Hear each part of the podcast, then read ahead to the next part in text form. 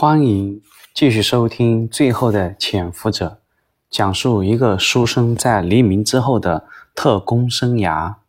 前面一节我们讲到了半夜的爆炸声，这一节我们来讲海珠惨案的最后一节，就是海珠桥惨案。余生穿上衣服，走进洗手间，冲了一把脸，要往外走，忽然猛醒。房间电灯仍然可以打开，那证明电厂没事。海珠桥离自己很近，爆炸声肯定很大。那么是在破坏什么地方呢？他马上拨通了消防总队的电话，电话那头肖本龙果然没有事。他汇报说，这是国民党在炸毁位于天河石牌和白云石井的军用物资仓库。广州消防大队总共二十辆消防车辆，分别被派往石井、天河救火。然后，肖本龙压低了声音说：“那边已经有消息了，明天可以到。”余生非常高兴，他甚至直接告诉肖本龙说道：“不用神神秘秘了，保密局监听组昨天就撤走了。”走出酒店的大门，余生。看着天空，整个天空都是红色的，感觉整个广州都在燃烧。余生知道，这些军用的仓库从黄埔北伐时期就存在了，几十年的沉淀，里面各种物资铺天盖地，现在一朝全部被毁掉，颇为可惜。不过好歹只是军事目标，对老百姓的影响并不是特别大。只要能保住水厂、电厂和海珠桥，广州人民的生活，它是不会受太大的影响。十四日的白天，国民党的撤退行动已经接近尾声。据消息，解放军的先头部队已经占领了市郊区一线，可以说广州的解放最快就在当天了。余生仍然待在爱群大厦的顶楼，俯瞰着全城。同时，他也在等着肖本龙的电话。毛中心几个人已经不上来了，他们索性就待在一楼，看住两部汽车，唯恐司机自己开车跑了，或者汽车被其他单位的人抢走。他们让司机坐在车里面待命，两个人魂不守舍地坐在爱群大厦一楼咖啡厅里面抽烟。李爱华走到余生的身边，问道：“余长官，你真的不怕被俘虏吗？像你这么镇定的国民党军官，我还是很少见的。”余生笑着说：“人在屋檐下，上级的命令谁敢抗命啊？”下午，广州北面的枪声已经越来越近了，毛中心在一楼快急疯了。几个小特务唉声叹气的在咒骂叶祥之和余生。这个时候，顶楼的电话响了，李爱华接过电话，听了一声就喊余生。余生几乎跑着过来，他估计只可能是肖本龙打来的。他接过电话，听到肖本龙的声音，就说：“直接说，不用怕，没有人监听了。”肖本龙兴奋地说：“我的人带着解放军一个营占领了水厂、电厂，你们技术总队的人已经撤了，炸药也已经被拆了。”余生抑制抑制自己的兴奋。海珠桥这边呢？肖本龙有点沮丧说道：“过不来，那个营也是小路绕过来的。”现在是下午五点，他们最快也得七点之前才能到达这里。余生挂掉电话，心里高兴极了。水厂、电厂没问题了，现在就看海珠桥。他赶紧抓起望远镜看向海珠桥。他以为这个时候那些宪兵也应该该撤了，但宪兵仍然牢牢守住桥头和桥墩，没有要撤退的意思。余生心里骂道。妈的！你们不走，难道还要战场起义吗？这个时候，他看到从桥头的北面开来了一辆吉普车，上面坐着四个人。其中三个他都认识，一个是国民党广州警备司令李志南，一个是保防处处长陈一敏，另外一个就是老熟人胡林翼。余生心里咯噔一声，说不好。他没想到这个时候了，李志兰他们居然还没有撤，看来他们铁了心要炸海珠桥了。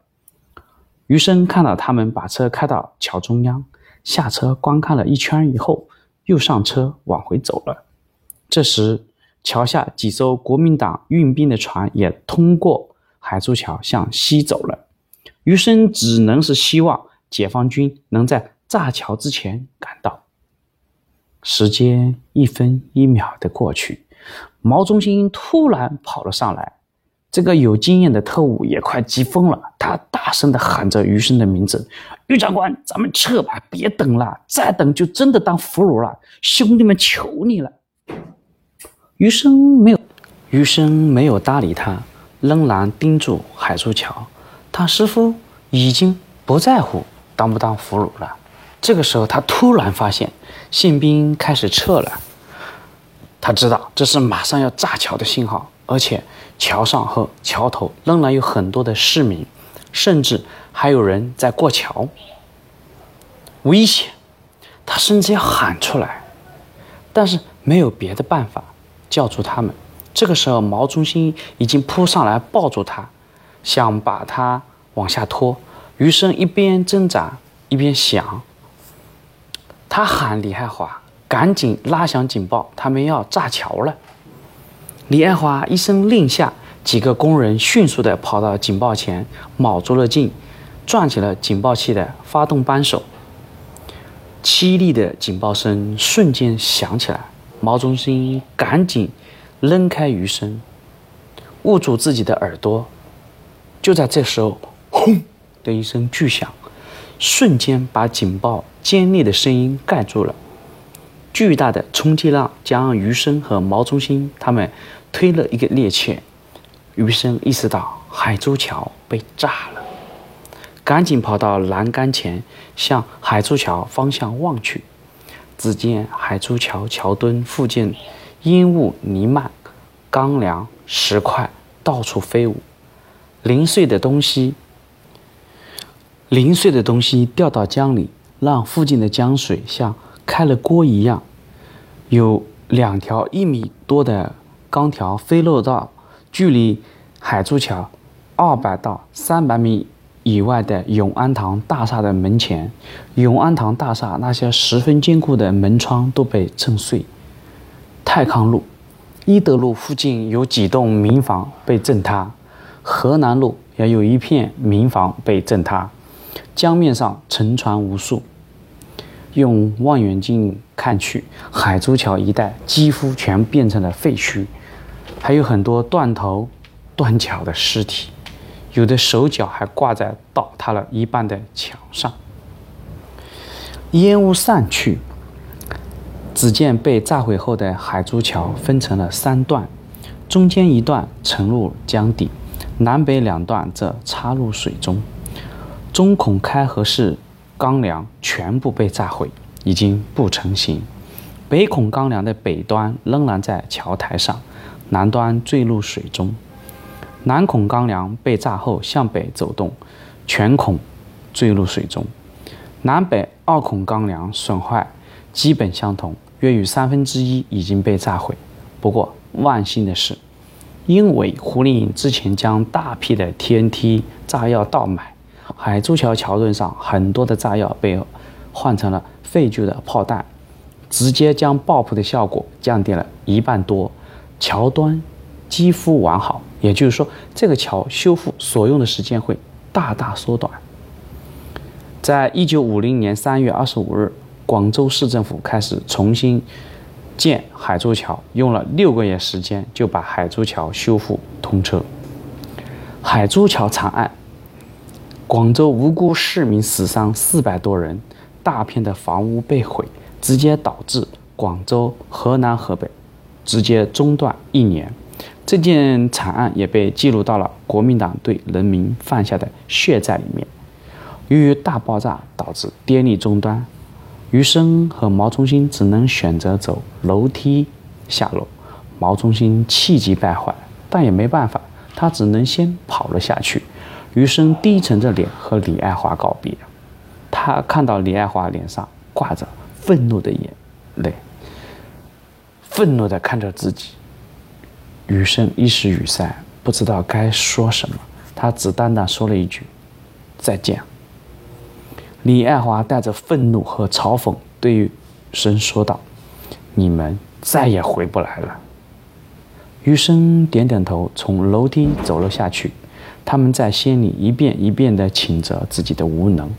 走到一楼的时候，毛中心他们已经在车里，两部车的马达轰轰地转着。余生沉默着上车，还没有等他说话，毛中心就喊了一句：“快他妈开车！”两部汽车怒吼着向城东方向开去。半个小时以后，人民解放军第四战野战军一四五兵团先头部队攻入广州市区，五星红旗在爱群大厦飘摇。好了，关于海珠桥惨案这一节就全部讲完了。谢谢你的收听。